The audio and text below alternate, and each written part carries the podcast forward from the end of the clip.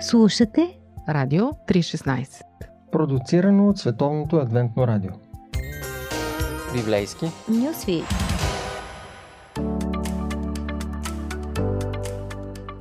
Скъпи приятели, какво мислите за супергероите? Не са ли хора за завиждане? Владеят свръхчовешки възможности и имат достъп до извънземна помощ. Лесно се справят с всяка криза, особено ако е глобална. Но това не е цялата истина за тях. Библията също има какво да ни каже по темата и не си губи времето да го увърта. Въпреки свръхдарбите си, и супергероите са хора с проблеми. Вижте го Самсон, старозаветния кралимарко. Още с раждането си свети като прожектор и неговото шоу е велико. Предопределение и личен избор, подвизи и похождения, секс, забавление и рутина, счупена вяра и възродена вярност, саможертва и изпълнена мисия. Каква е истината за последния съдия на Израел, ще говорим сега с доктор Емил Гаджалов. Какво не знаем за него? Как би го представил? Знаем толкова, колкото не е достатъчно да имаме основните черти на този библейски герой, неговото място в историята, неговата роля и това как Бог го използва за целите на времето. Да започнем с един малък портрет на Самсон. Дългокос, с атлетична фигура на екшън герой и зарядена кълбовидна мълния, свръхсилен и роб на жените, мъж на любовните страсти, купоните и кланетата, а в същото време цар на остроумията и ролевите игри. Съвсем наивно и вироглаво от друга страна, Самсон търси женска топлина, докато кръвта тече по страниците на биографията му. В крайна сметка успява да изтрепе толкова народ, че дори Холивуд няма въображение за подобен блокбастър. Той е познат още от преди рождението си. Цялата тази история е свързана с неговото специално избранничество. Той ще бъде Назорей или изцяло посветен на Бога. Майката трябва и тя да заживее като Назорей, нали, понеже детето е в утробата ѝ.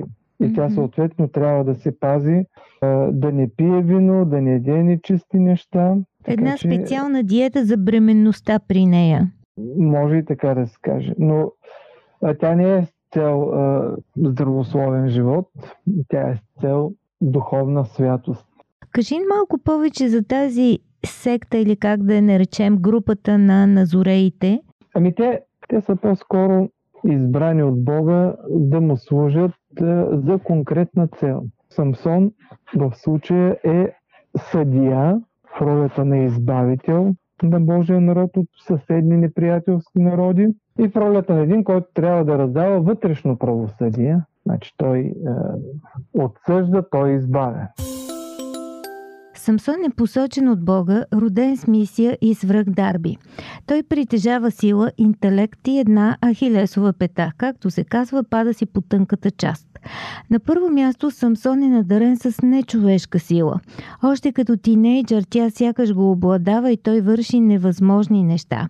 За първи път разбира на какво е способен на пътя към тъмнат, когато отива на годежа си. Още в началото един млад лъв го напада. И един млад Самсон го посреща и се казва, че Самсон със силата на Божия дух, на Господния дух, разкъса лъва, все едно, че беше яре, с голи ръце. И това показва какво Бог е заложил в него и какво се очаква да се случи. На връщане вижда кожер в трупа на лъва и мед, с който се огощава, а после превръща това в загадка на ергенското си парти. От ядящия излезе ястие, а от силния излезе сладост. Подчертана е неговата интелигентност, значи не само физическа сила, но и интелектуална такава, което показва, че той е квалифициран да изпълни задачата. Но в същото време е свободен да употреби тези дарби, таланти по начин, по който той прецени. Ние виждаме, че той доста своеволно използва тези дарби. Явно е, че не му липсва самочувствие. В центъра на забавлението е сложил собствения си подвиг. Лекомислено той превръща всичко в едно развлечение, в една игра на гатанки с кървав край. Не пропускайте шоуто на Самсон, приятели, здрави мускули, извънредна смелост и остър ум. Така че до тук всичко е някакси съобразно това божествено призвание. И когато се появяват жените, тогава ли се обърква живота на Самсон и започват едни изявите да се чудиш какъв е той посветен Назорей, който вее коси и в същото време от жена на жена. Да, това определено е смущаващо за библейския читател, който очаква изряден морален живот. Това не се случва. Безупречно отношение към Бога, но не, той е един типичен тинейджър, израснал в духовна среда, момче, на което постоянно е казано какъв ще бъде, ще стане най-вероятно. И какъв трябва да бъде. И той е вътрешен бунт да бъде това, което е, се проявява в живота на Самсон.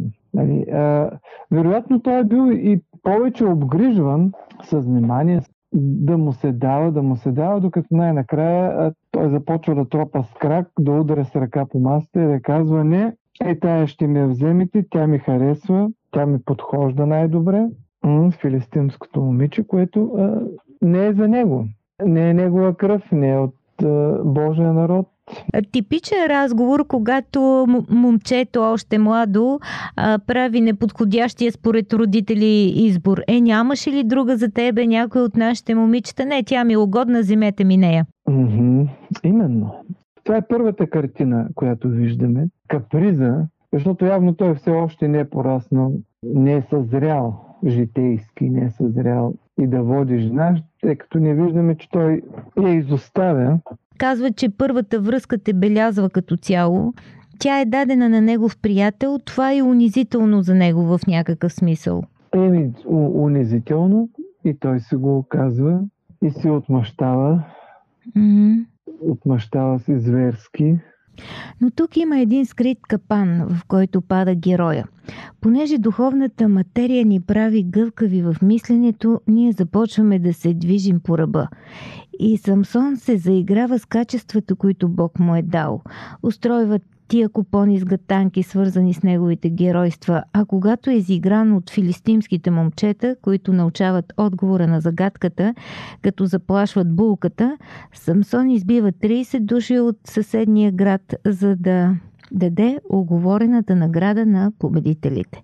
Не след дълго възникват други проблеми и героят отново се вихри, като посича 1000 души с една магарешка челюст, без армия, сам, със случайно оръжие, което му попада под ръка. След този подвиг, израелтяните го избират за съдия. Какво да кажем за дискусии по Радио 316? Силата и жените идват при Самсон по едно и също време. И се оказва, че второто от двете оръжие той не може да овладее. Как нашият човек разбира любовта? Нещо като иди ми, дойди ми, както се казва, северо-западния край, или пък пълна угодия. Нищо не отказва той на тия жени. Да не забравяме, че това е времето на съдиите. В книгата Съдии четем за разни махленски истории с сексуален привкус. Едно племе краде момичетата на другото племе, което пък го преследва. Едни хора си правят купони, изнасилват любовницата на левита. Очевидно, сексуалността е забавление. И тогава, както и днес, и Самсон не остава настрана от целия този контекст. Самсон е дете на своето време. Той е дете на своето време, което е характеризирано с един типичен израз за книгата Съдии. Всеки правеше каквото му се вижда за добро. Тоест, всеки е бил морален критерий сам за себе си, със своя специфичен светоглед, и Самсон е именно в този контекст. Всички неща, които му се случват, не ни учудват. Определено виждаме един млад човек, който се утвърждава чрез своята сексуалност. Да.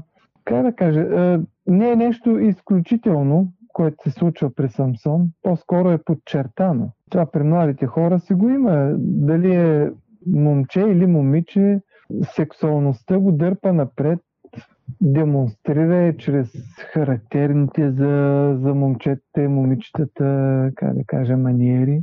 И Самсон го прави. Може би той е по-настоятелен.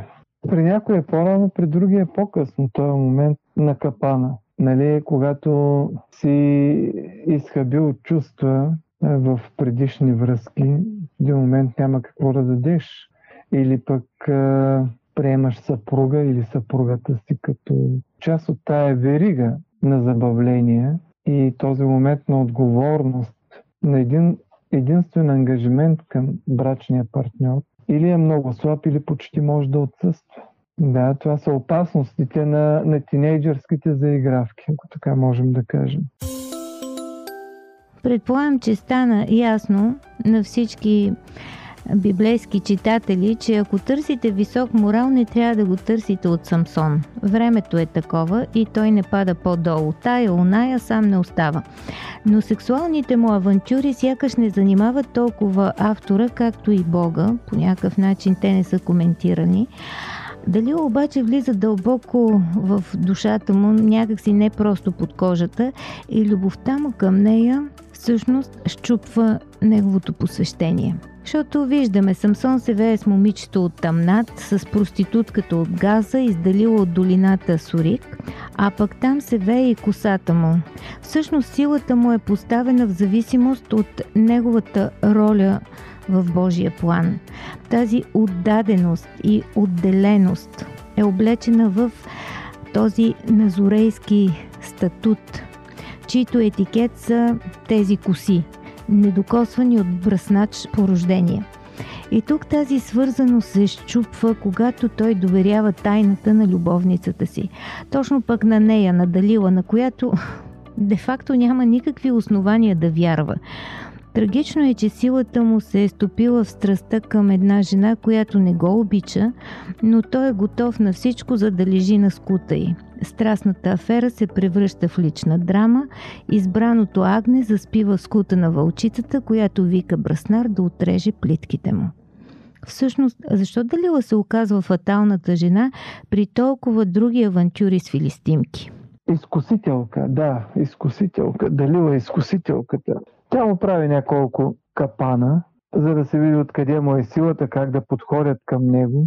Но най-накрая се оказва, че тази игра достига до един фатален край. Самсон бива хванат, вързан, косата му остригана. Той се събужда, нали? Той осъзнава какво става и става да се справи с противниците. Последният случай, той пак е приспан. Това е случай, когато му се обръсват 7 плитки на главата. Тя започва да го дразни. Той се събужда. Филистимците нападат Самсони. Събуди се от съня си и каза: ще изляза както друг път и ще се оттърва. Ще ударя пак, както предишния път. Но този път той не успява, защото не знаеше, че Господ се беше оттеглил от него. Тоест, заветната връзка между Самсон и Бога изпада в една деградация и постепенно той губи връзката с Бога, докато Бог най-накрая се оттегля. Оттегля се, за да може той да се пробуди не само физически, но и духовно и да разбере, че не може да се играе безкрайно с тези способности, които му са дадени.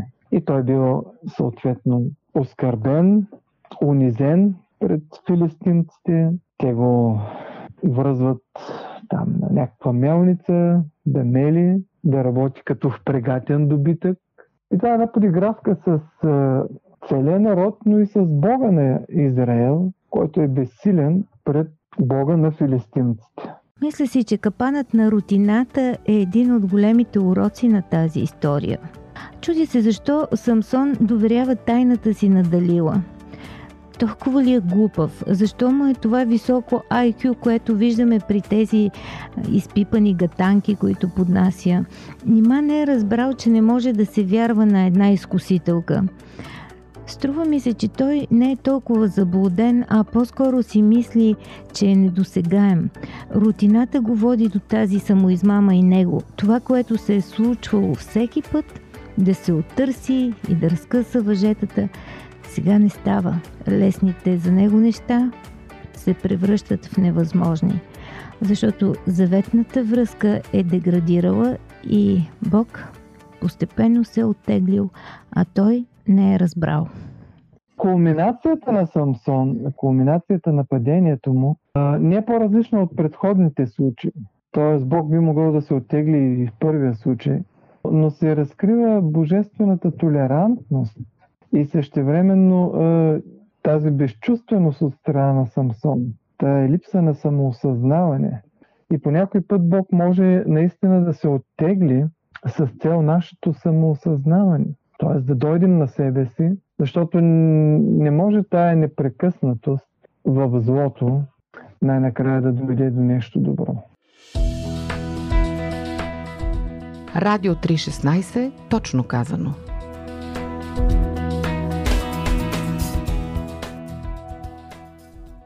Най-накрая в разказа ние виждаме Самсон, който вика към Бога за възстановяване на заветната връзка.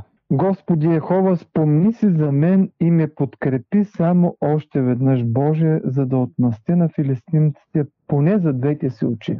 Не, че Бог го е забравил, а това е един технически термин в Библията, който ни говори за заветната връзка. Когато се казва, че Бог си спомни, означава, че той започва да действа в полза или на своя народ, или на даден човек и да изпълнява обещанията, които има. Нали? Тъй като Самсон се покаява, чрез тези думи ние усещаме неговото покаяние, неговото съжаление за миналото. Той казва: Господи, връщам се към Теб, дай ми отново силата, нека да изпълня това, за което си ме избрал. И така вече в края на тази история, скъпи приятели, от героя сякаш е останала само една сянка. Нищо вече няма да е същото за слепият супергерой. И тогава филистимците правят гала тържество в храма на Дагон, за да благодарят, че е съсипал техния разорител. Самсон е извикан, за да му се подиграват, но той успява да събори сградата, като избутва подпорните стълбове. Сред 3000-те жертви е и самият Самсон. Това е краят на 20-годишното му съдийство. Така умрелите, които Самсон уби при смъртта си, бяха повече от онези, които беше убил през живота си. Тоест Самсон, избавителя, избавя чрез смъртта си отново своя народ. И Библията така лаконично ни заявява, че да, той е изпълнил предназначението си, това, за което е бил избран. Дали не умира в разцвета на силите си, нали? Защото тези първи истории, ако са по-тинейджърски, след това, нали, има 20 години, период, в който той съди Израил. Не знам, правя си някакви сметки, че той 40-50 най-много да умира. Може и на 35 да е бил, нали? Но се казва, че той съдеше Израил. Може би са дадени малко по-фрапантните случаи, но за 20 години той е имал и други. И други истории. Той съдеше Израил 20 години. Той го освобождаваше, бихме могли да преведем. Той го закриляше. Това му беше опората. Един Назорей, който е посветен на Бог. И ако Самсон е посветен, за да бъде силов освободител, то, например, Самуил е посветен на храма. Да служи в храма, да има връзка с Бога, да издига неговата святост. Тоест, не бива да очакваме всички Назореи да имат еднаква мисия. Йоан Кръстител, гласът на един, който вика в пустинята. Той предупреждава народа за появата на Месия. Тоест, посветеността е специфична. Много интересен е факта, че Самсон е представен като Йоан Кръстител.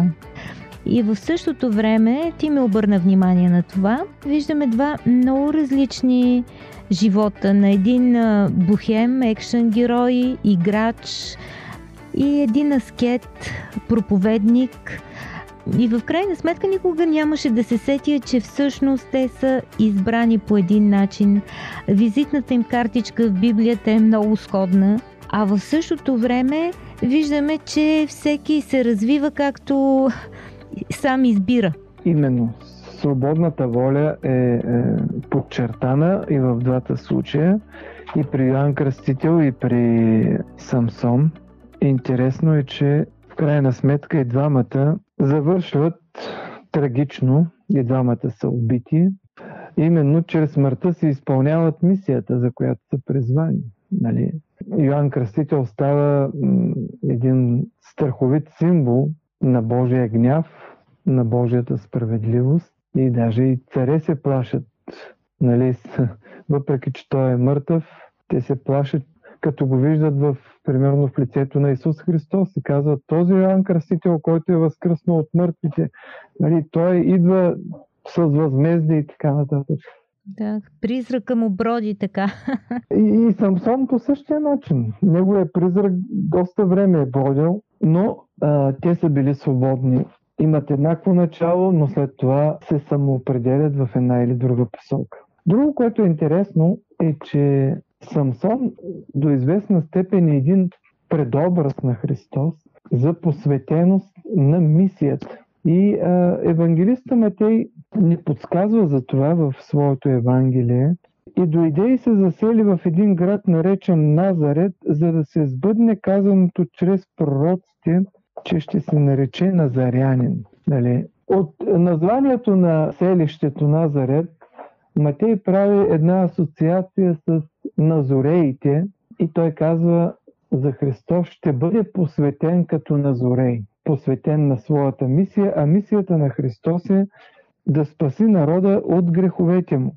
И той, подобно на Йоан Кръстител и на Самсон, завършва мисията си чрез насилствена смърт, и делото на най-великия Назорей е овенчано с успех.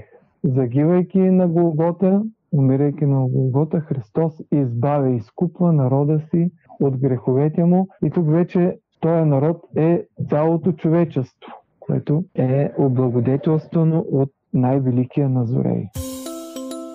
Добре, последно, трогателен е стиха, в който рода и братята на Самсон отиват и вземат тялото му и го прибират, за да го погребат в гроба на баща му. Така нещо от гръцките трагедии сякаш ми напомни за бащата на Хектор, който отива да поиска тялото на убития си син, за да го погребе.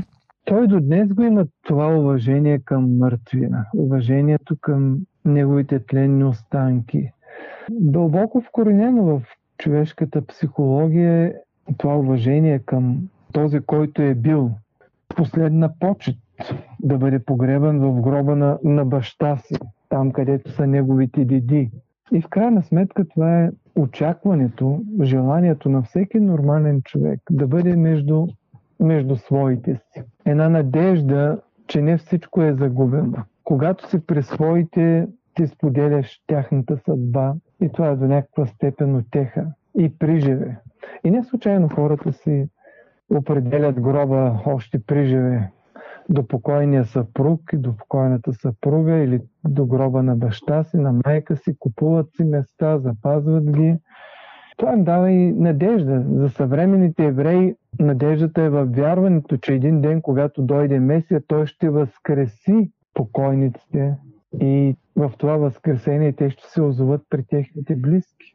Затова има семейни гробници, които съдържат костите на цели поколения. Да, ще се събудят заедно. Да, ще бъдат върнати към живота при възкресението. Значи на второ четене твърдо хепи енд виждам в историята. Може и така да се каже. Но все пак за старозаветния вярващ погребението, което е с уважение, което е с почет, е едно добро погребение, което е и израз, че един живот е бил живян достойно. Нали? Това е много важно. И не случайно и днес се казват няколко думи на гроба на покойника, че ние всъщност се разделяме с един човек, чийто живот е бил достойно и живян. Не е бил напразен, че някой имал нужда от него, той е бил полезен за другите. И това е важно. Близките, които трябва да осмислят по някакъв начин смъртта. Смъртта трябва да има смисъл. И в това споменаване на добрините те намират и утеха, и смисъл.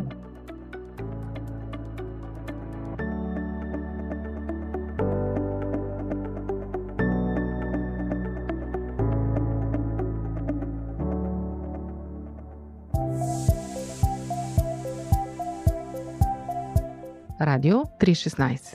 Продуцирано от Световното адвентно радио. Сайт 3-16.bg